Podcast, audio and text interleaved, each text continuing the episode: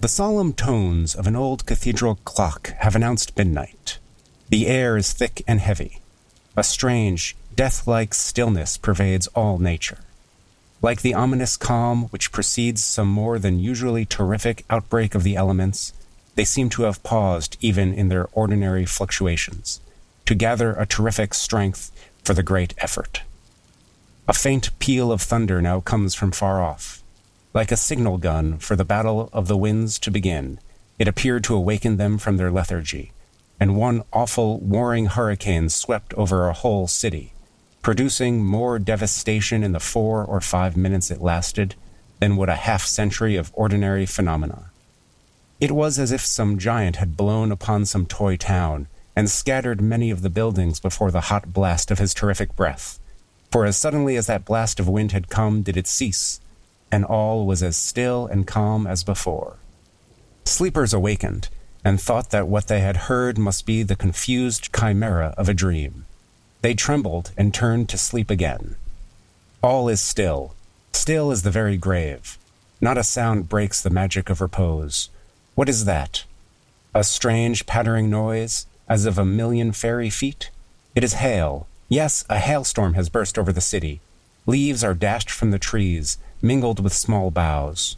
Windows that lie most opposed to the direct fury of the pelting particles of ice are broken, and the rapt repose that before was so remarkable in its intensity is exchanged for a noise which, in its accumulation, drowns every cry of surprise or consternation which here and there arose from persons who found their houses invaded by the storm.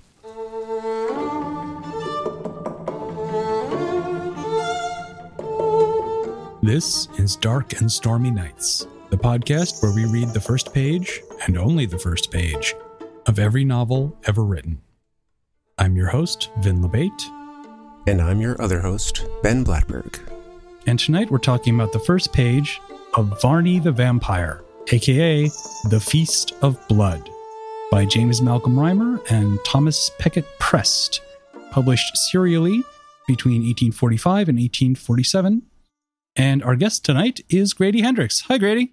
Hey, how's it going? Welcome. Going pretty good. So, uh, are you familiar with this with this title? Yeah, I've read Varney. Ah. Both books. Uh, for fun or research? Yeah, yeah, yeah.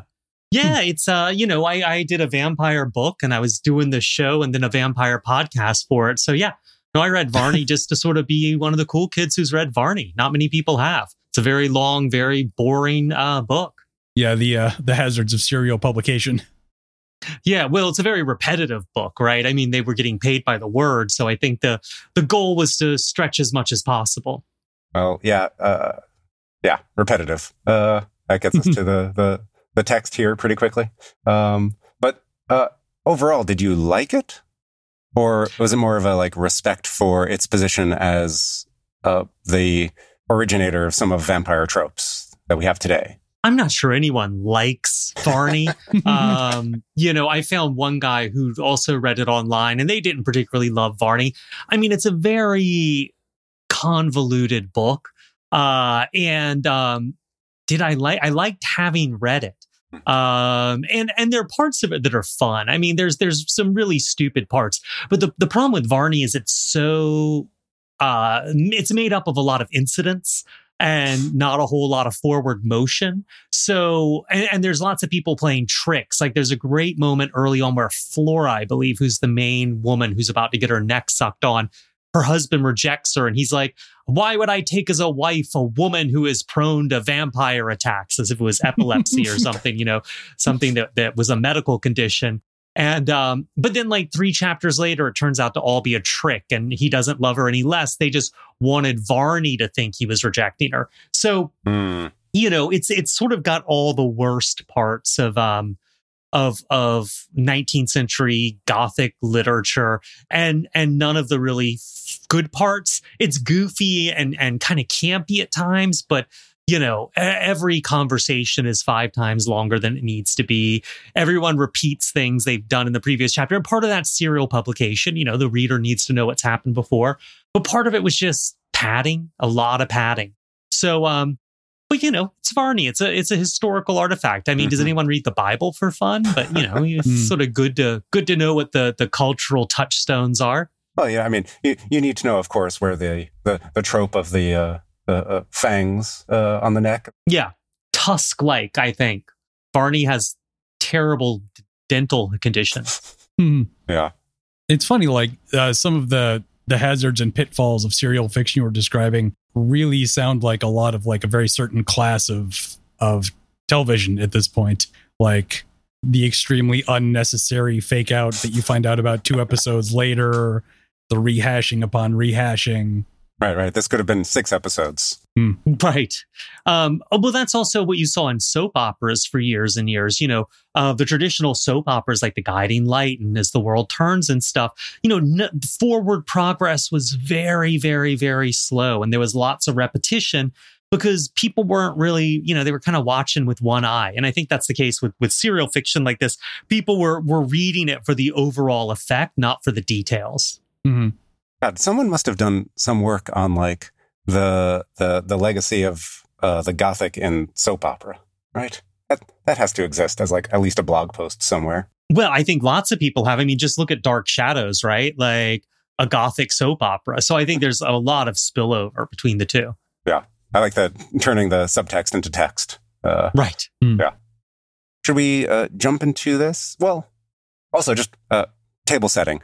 Uh, do you know anything about the authors? No, and there's some debate if they're even the real authors. I think they are, and people seem to be pretty agreed they are, but I think there's still some debate.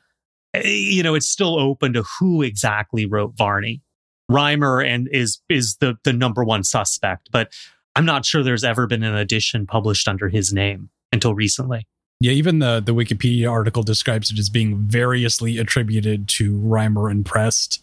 Yeah, and it's also very possible. I mean, you know, that these guys wrote parts of it and other people filled in other parts. You know, it is something that would explain the sort of uh, uh, incidental nature of it that different ghost writers bringing their own particular interests worked on it at different times. Mm-hmm. Hmm. Yeah, that even is a tradition that continues to this day with a lot of long running series. Yeah. Although now it's um a lot of places use a house name, you know, or for a long Mhm. time used a house name like like uh, Peter Saxon was a house name for a long time in the 60s and 70s for for horror and pulp in the UK. Um and I'm not sure the idea of authorship was quite the same in the 19th century as it is now. Like now you want to know it comes from one person even if the person is a is a pen name or a house name. I think in the 19th century uh, a lot of novels were published anonymously. Yeah, particularly uh, essentially work for hire, like the sort of serialized fiction, pay by the word type stuff. Right. Yeah. Well, and certainly, certainly earlier uh, in the 19th century, you know, like Jane Austen's first works are, you know, by a lady. Yeah. Uh, or attributed to uh, such. Uh, uh, I did just find another work uh, attributed to Prest uh, called "The Hebrew Maiden" or "The Lost Diamond." Uh, Hmm. I feel like that that's one that we will we'll, we'll want to cover in the future or never touch. Uh, uh, the the joys of the 19th century, or any time really. Hmm. Also, the name Varney. I don't know. Uh, is it because it it recalls uh um uh who who was the actor who did Ernest? Jim Varney. Yeah. Is that the like for some reason I I think every time this book has come up I've always thought of it as like kind of comic and I think just because of the name. But of course, that's uh that's me projecting back. I wonder what other great literary Varneys there were. Not a lot. Yeah. And, you know, he's supposed to be Eastern European in this. So Hmm. I don't know if that was a common British name that he's using as an alias or his origin. I can't remember what it is with his name. I don't think they ever make a big deal out of it. Um, so, yeah, I don't know if it was chosen for its exoticism or its familiarity. Or the the repetition of Varney and vampire. Right. Yeah, it might have just been alliteration. Hmm. Although it is very interesting to always see it just opposed against the second title, The Feast of Blood. Yeah, I haven't. You know, I I uh, studied 19th century, mostly American literature, and I, I I'm really not familiar with a lot of these uh, penny dreadfuls. Like I, I I've read a lot more like forgotten American dime novels. Uh, Right. Yeah, I mean, this was a this was around I'm trying to think. I mean, there were the Penny Dreadfuls, and there were also, this was the time when the Newgate calendar was really popular. Uh, so there were lots of sort of true crime pamphlets circulating as well. Well, should we uh, get into the text here? Let's do. Um, actually, as we start, um, it's not exactly the first line, but there's a little epigraph at the beginning. How the graves give up their dead, and how the night air hideous grows with shrieks. It's not credited. Is that just like flavor text, or are we supposed to think that's from something? Does anyone recognize that? I don't recognize it. Um, and it's a pretty common vampire trope at the time. Um, the idea of manducation that if you went to a graveyard that was plagued by vampirism, uh, you, if you were quiet, you could hear dead people groaning and shrieking and chewing their shrouds, which was known as manducation. Hmm. So that was an indication that there were vampires at work. That's really interesting. But our actual first line the solemn tones of an old cathedral clock have announced midnight. The air is thick and heavy. A strange, death-like stillness pervades all nature. And this is this is a very tone-forward page, I would say. In that that is most of what is going on on this page. Yeah, just like that that epigraph. Like uh, th- this page really just wants you to know that like there's death around here, Hmm. and it's it's so like you know we start with that symbol of time itself, right? The solemn tones of an old cathedral clock, but then we very quickly get into all of nature by the end of that paragraph, uh, which, or excuse me, by the end of the sentence, uh, and then pretty much this whole page is just nature. It's just the storm, right? Mhm. and as we described, as we've mentioned, like uh, it's kind of repetitive. Like it's a description of the storm, and then like another description through metaphor. You know, as if some giant had blown upon some toy town. Yeah, I mean, this is this is this is all pretty uh faux Dickens. Hmm. All all the as if a giant, you know, all this figurative language, all this heavy imagery, all this sort of like, you know, giants and toy towns and the breath and fairy feet and all that. I mean, that is and it's not just Dickens. I mean, Dickens was a particularly good practitioner of it, but it's very, very 19th century, early Victorian uh, scene setting stuff. But Dickens was certainly probably the best purveyor of this kind of thing. Yeah, I, I can't recall which uh, where I read this or what what teacher pointed out that like a lot of the like uh, old original or the, the most popular gothics, the ones that really set the tone, like Ann Radcliffe's, like there is a lot of description of the, the scenery. Like it, it almost serves a little bit as like a travelogue to like parts of Italy where, or, or France where these Gothic uh, castles are always located. Um, and like that was some of the appeal. Like it's not just like, oh, this is going to frighten you, but like also like we're going to describe at length the scene that you might not otherwise see. This is, I mean, not that it's, it's a storm. Uh, anyone might, might, might see a storm, but like, I, I think that that trope or that tendency is there. Also, as we keep mentioning, uh, paid paid by the word Hmm. or paid by the line. Like there's going to be uh, a lot of this probably. Yeah, but also I think there's a I mean it's a little bit of what you were just saying. Um you know, now we substitute psychology for landscape um and physiognomy. Uh and I think in the 19th century, you know, there wasn't so much this idea of interior psychology, right? We weren't we weren't going to show I mean, we were authors were in in some way, but this idea of talking about the subconscious and hidden motivations and all this stuff played a far second to most readers who were more familiar with landscape because that's how people traveled. Hmm. Like you didn't go anywhere fast. You wanted to go from Liverpool to London. You're going to walk or ride in a carriage or horse every step, every foot of that way. Um, there's no speed up, slow down. So landscape was often what substituted for psychology. Mm-hmm. And, you know, you see it a lot in early true crime pamphlets, especially American ones, and a lot of the early true crime American books that were getting published in the 19th century, where there were these like meticulous, a lot of them were published regionally.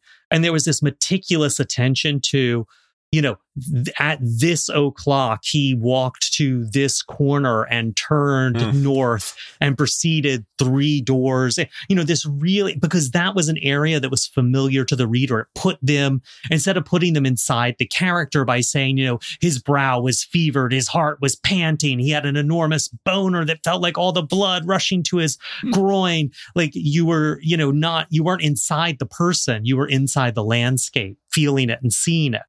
So I think this kind of like, oh, this is going to be a violent story. Um, and the fact that everyone's asleep when it begins, you know, sleep is uh, the time when when unreason prevails, right? When when fantastic and grotesque things can happen uh, in the middle of the night while you're not quite sure if you're dreaming or awake. It's also the time when you're the most vulnerable. Right. And Varney is the first time people get attacked in their sleep uh, by a vampire. I mean, it's really the beginning of that that that what became a tired old trope of a vampire coming in the window and assaulting sleeping maidens. Like this is really where it began. It's funny that uh, I, I don't know how Varney is uh, characterized. Uh, you know, I, usually, I mean, vampires are like kind of uh, anti-Jesus figures, right? They they take life instead of giving life. They uh, uh, also foreign. There's a lot of that. Um, but as like a force of nature, it's curious that here we have the storm like breaking in people's windows and uh, disturbing their sleep. Yeah, but I think that's that's the storm as a stand-in for Varney, right? At Mhm. any Mhm. minute he's going to be breaking in their windows and disturbing their sleep. So I guess I guess my question then is is is Varney like in Dracula, which I haven't read in years, so there's that. Uh, like Dracula is part of a long line of like British invasions of the the, the foreign, Mhm. right? Like um the the Battle of Dorking, Sure. you know, or uh, yeah, even yeah, War of the Worlds, right? Uh, same same path uh, essentially. Um, and they are they're they're not like Dracula is not a force of nature exactly. Like like he's associated with like a lot of natural things, but like he is he is something that can be beaten back Right.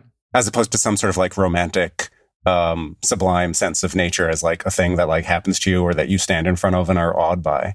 Like is is Varney I guess this this goes against the premise of our podcast where we just read the first page uh, and don't know anything about the book. But like, I, I wonder reading this if Varney is going to be like just a force of nature that you at most can like build a wall against and hope it it holds, or Well, Varney, one of the interesting things about Varney is one is he doesn't shut up. He talks an awful lot. um, but two is that Varney gets shot and falls out of windows a, re- a large number of times, like sort of a surprising number of times. Um, Varney will be shot and fall out of a window. Um, but as soon as moonlight touches him, he's restored uh, to his rude vigor. Um, and ultimately, even though Varney is fought in a duel. He's stabbed. He's shot. He's lynched. I think at one point. I think he's executed at another point.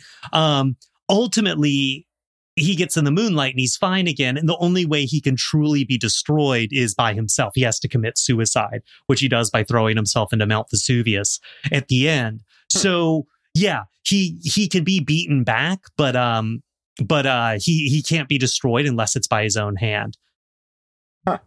Huh. And that's never made explicit, but that's sort of the the the way the text goes. yeah. I wonder if that like was planned or. I mean, probably not, right? That's the just like it's like it's like let's let's have him shot. Like, oh, but you know, we, we need him for the next episode.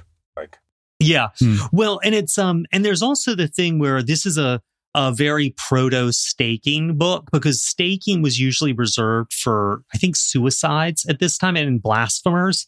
Um and, and people were still staked, but they were staked in the grave. And vampires were staked, but they were staked to hold them in place. So um and, and that's folklore vampires. So Varney gets staked a few times, but it's just to hold him to the ground while they they they saw off his head, want to saw off his head or Mhm. burn him or whatever.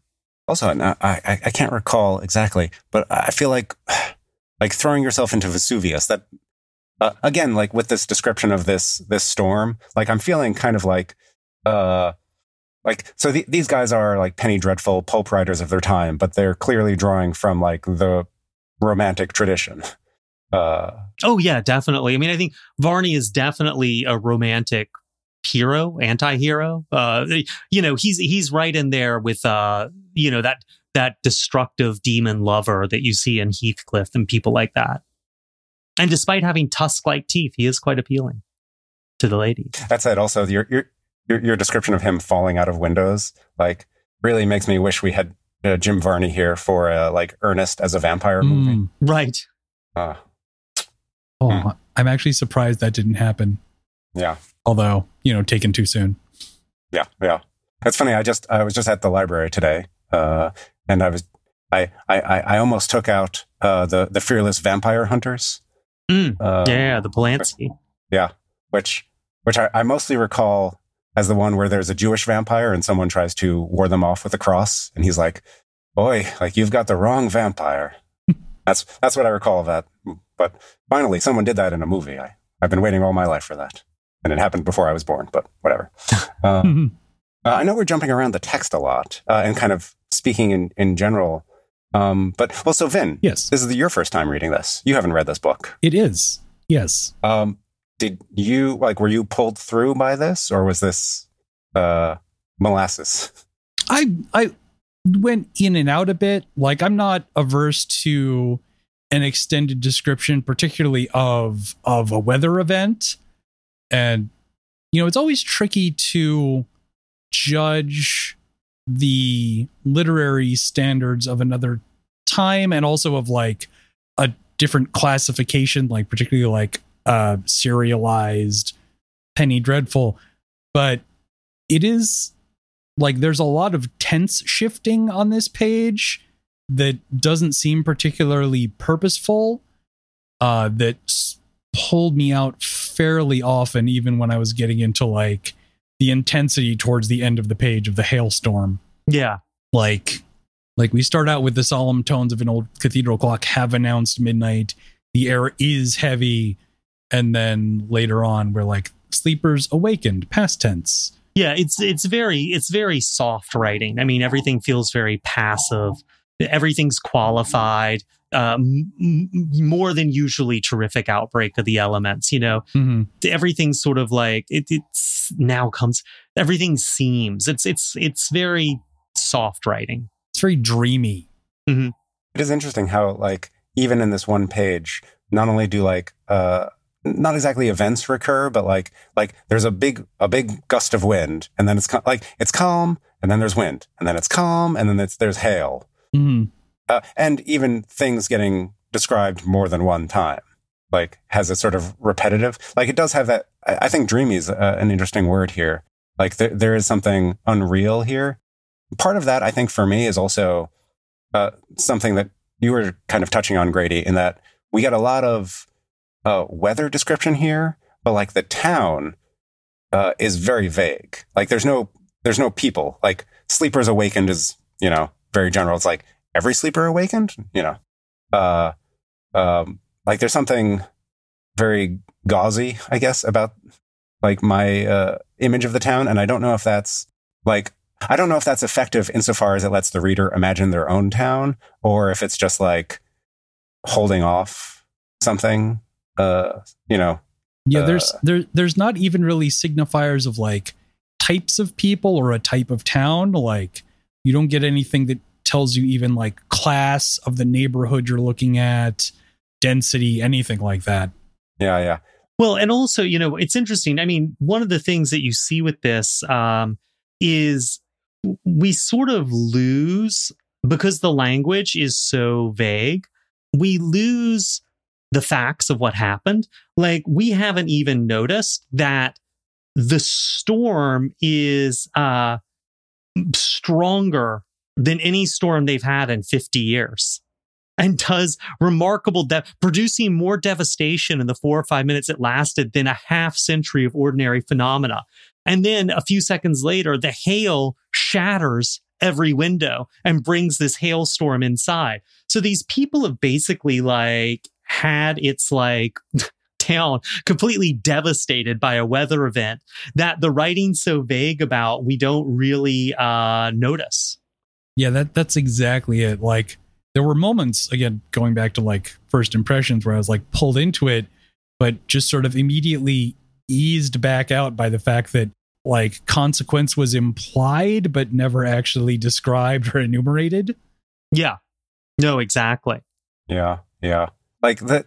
Not not not a great uh, comparison, but I'm reminded of a book that I very much enjoy, where uh, at one point someone like pulls out the same chair twice without ever pushing it in, and it's just like one of those little like those little things that everyone has in their writing that like hopefully a successive series of uh, editing passes would catch. Where here, like I definitely get the impression that like there was no particular uh, editing process. Um, that things were just written uh, and rushed to print.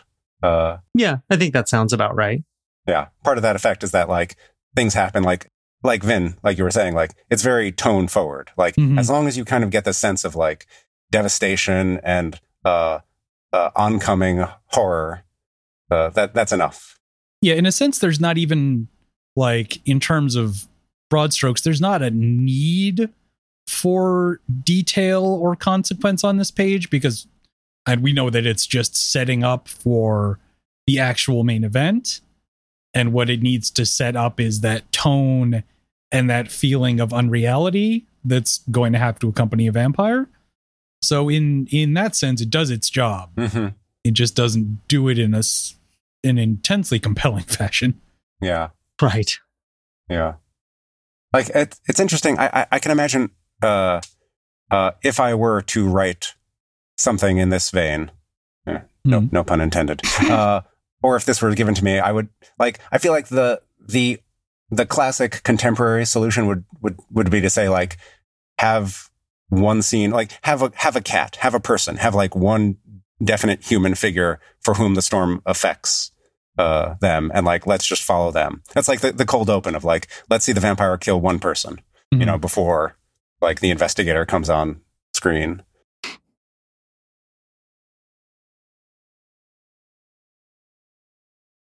fashion. Hmm. You mean this kind of writing? Yeah. No, but I think we get this kind of writing today. It's just um, internal psychology instead of mm. external uh, weather and landscape. You know, mm-hmm. um, I mean, but but I, I, you see this in in writing. Like um, you, I can certainly think of. I can't you know bring an actual example to mind, but you know, uh, her heart pounded in her throat as her skin flushed. She had never been kissed like this, but you know, that kind of overheated hothouse prose. But now it's about psychology. Hmm. Mm-hmm. Um, you get this kind of writing a lot in um, in serial killer books that uh, do the serial killer's point of view. Um, you know, that kind of uh, um, you get some of it in um, like Thomas Harris's Red Dragon and the Francis Dolarhyde chapters, or in something like um, uh, Joyce Carol Oates's Zombie, where it's like you know this sort of almost uh, stream of consciousness blather from a serial killer because you're supposed to be inside their crazy mind. right, right, right. Which like uh, I guess we could trace back to um, oh gosh, what is the uh, uh, is it Dostoevsky's uh, Notes from the Underground. Notes from the Underground. Yeah, yeah, mm. sure. That's like yeah. I was just always, you know, like I remember uh, at one point, uh, you know, a friend pointed out that like the classic Dostoevsky is some guy, you know, for 20 pages saying, I'm not going to do this thing. And then like he just does it, uh, which is like also, I think a, a, trope in a lot of serial killer fiction. Um, yeah. And I, I think other people uh, who know more could talk about the overlap between serial killers and vampires in contemporary culture. But, mm you know.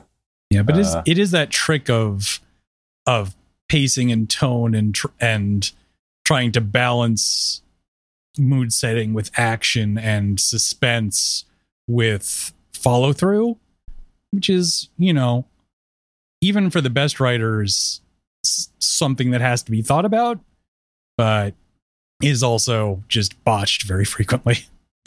Right. Well, I mean, there's a difference between writing to uh, express dialogue or action, and then writing to express some kind of internal state or external state, some kind of emotional state, you know. And I think this is trying to do the ex- emotional state. Um, on the opposite end of that spectrum, you would have like Bret Easton Ellis's American Psycho, where you know a long sort of deadpan, excruciatingly detailed description of what people are wearing at dinner or chopping up one of his victims. Um, you're not actually supposed to really be interested in that as a scene setting or or an actual action it's supposed to like oh yeah like we're just numb and all into labels or look how numb he is he's just so alienated from this horrendous act Um, you know, it's it's it's emotional. It's a writing to express an emotional state. Uh, it's so interesting just to to see the uh, the tendrils of the Gothic Hmm. kind of going all through uh, certain works of culture, Yeah. or possibly all all of culture. Uh, Yeah, well, it's an interesting thing where at some point, at some point, it became scarier to hear about emotions being underplayed rather than overplayed.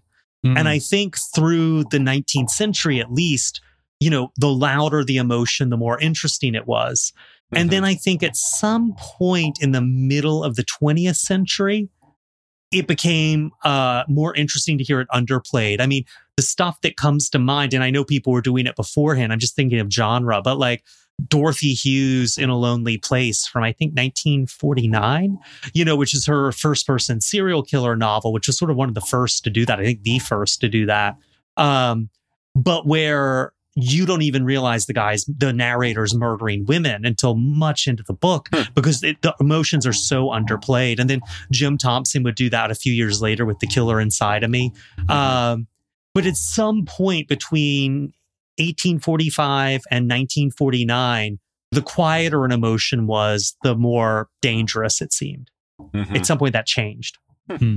It's funny also just hearing you say that because I I, I know uh, very little bit uh, about like the the parallel in acting where like you know the one of the top uh, Shakespeare performers from the 19th century, you know, who was lauded for his like realism, Mhm. and like there are descriptions of him where he's like like you know like biting his knuckles furiously and like spinning right. in place. And it's just like and it's funny now you know where people uh you know will say that what's really compelling isn't seeing someone cry on camera but like seeing them try to hold in their tears yeah you know Mm. like Well, yeah, I mean, it was sort of th- that that arrival of subtext, right, and performance. I mean, you, you look at the realism, you know, like Odets and and kind of Eugene O'Neill.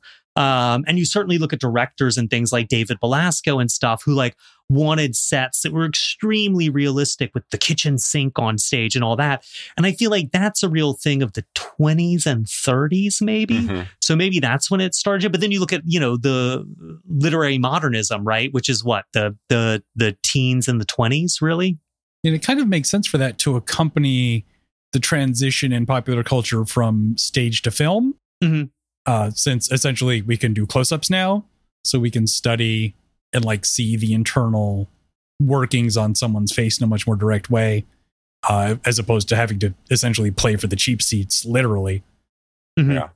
Yeah. well and and also from from silence to sound right because Hmm. you don't you don't need intercards to say like she was distraught uh or like a, sh- a short uh tweet uh, of how someone is feeling yeah. or what's going on Well, and I think literary modernism, right? I mean, you know, Woolf and Joyce and all those guys, this idea that, you know, a character's internal state was as interesting, if not more so, than their external state.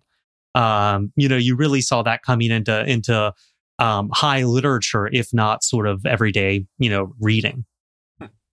I mean, this also just makes me. Uh, one of the problems I've discovered with this podcast is that although Mhm. we read the first page of things, I'm always uh, wanting to read more or somewhat related. But like, if if the Varney style is here is the external world, um, I'm curious to go back to uh, Dracula, where if I recall, like, well, actually, no, I, I don't recall at all how much psychology there is in Dracula. I think there's some.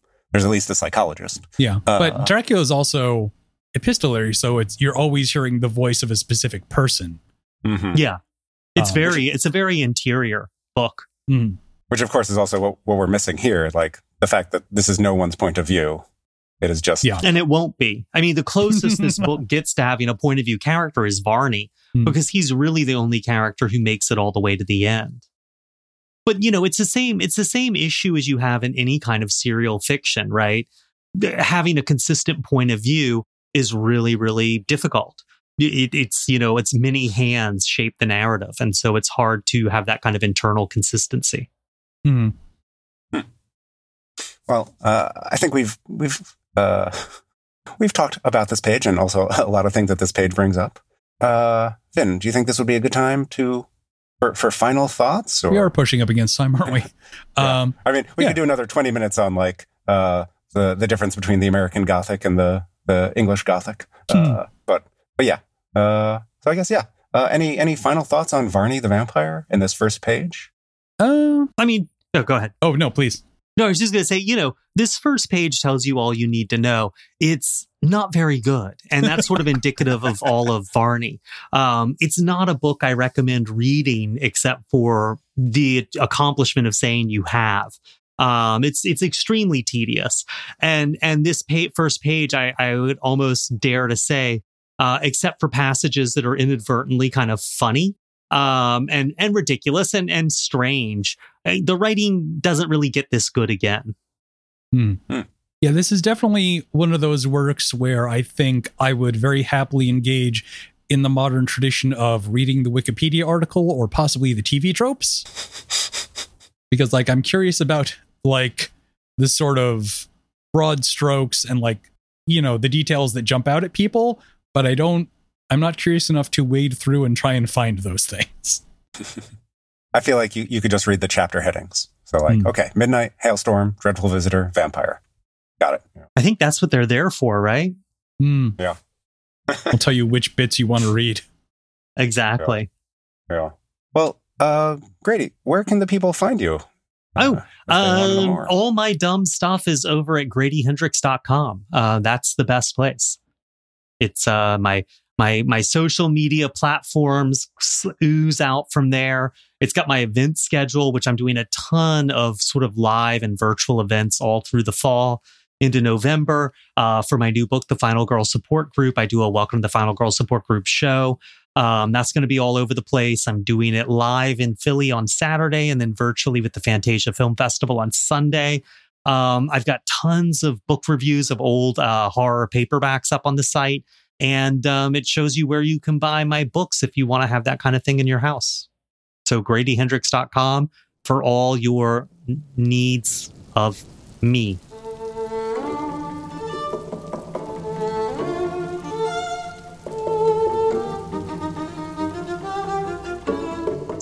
Thanks for joining us on Dark and Stormy Nights. I've been your host, Vin LaBate, and you can find me on Twitter and Instagram at Mr. Reciprocity. You can find the games that I write at mrreciprocity.itch.io, and you can find my other podcast, The Chimera, at thechimera.space or on Twitter at ChimeraPod or on your podcast app of choice. And I've been your other host, Ben Blattberg. You can find me on Twitter at InCatastrophe. For show updates, follow Dark Nights Reads on Twitter or visit darknightsreads.com, and we'll meet you back here next week. Weather permitting.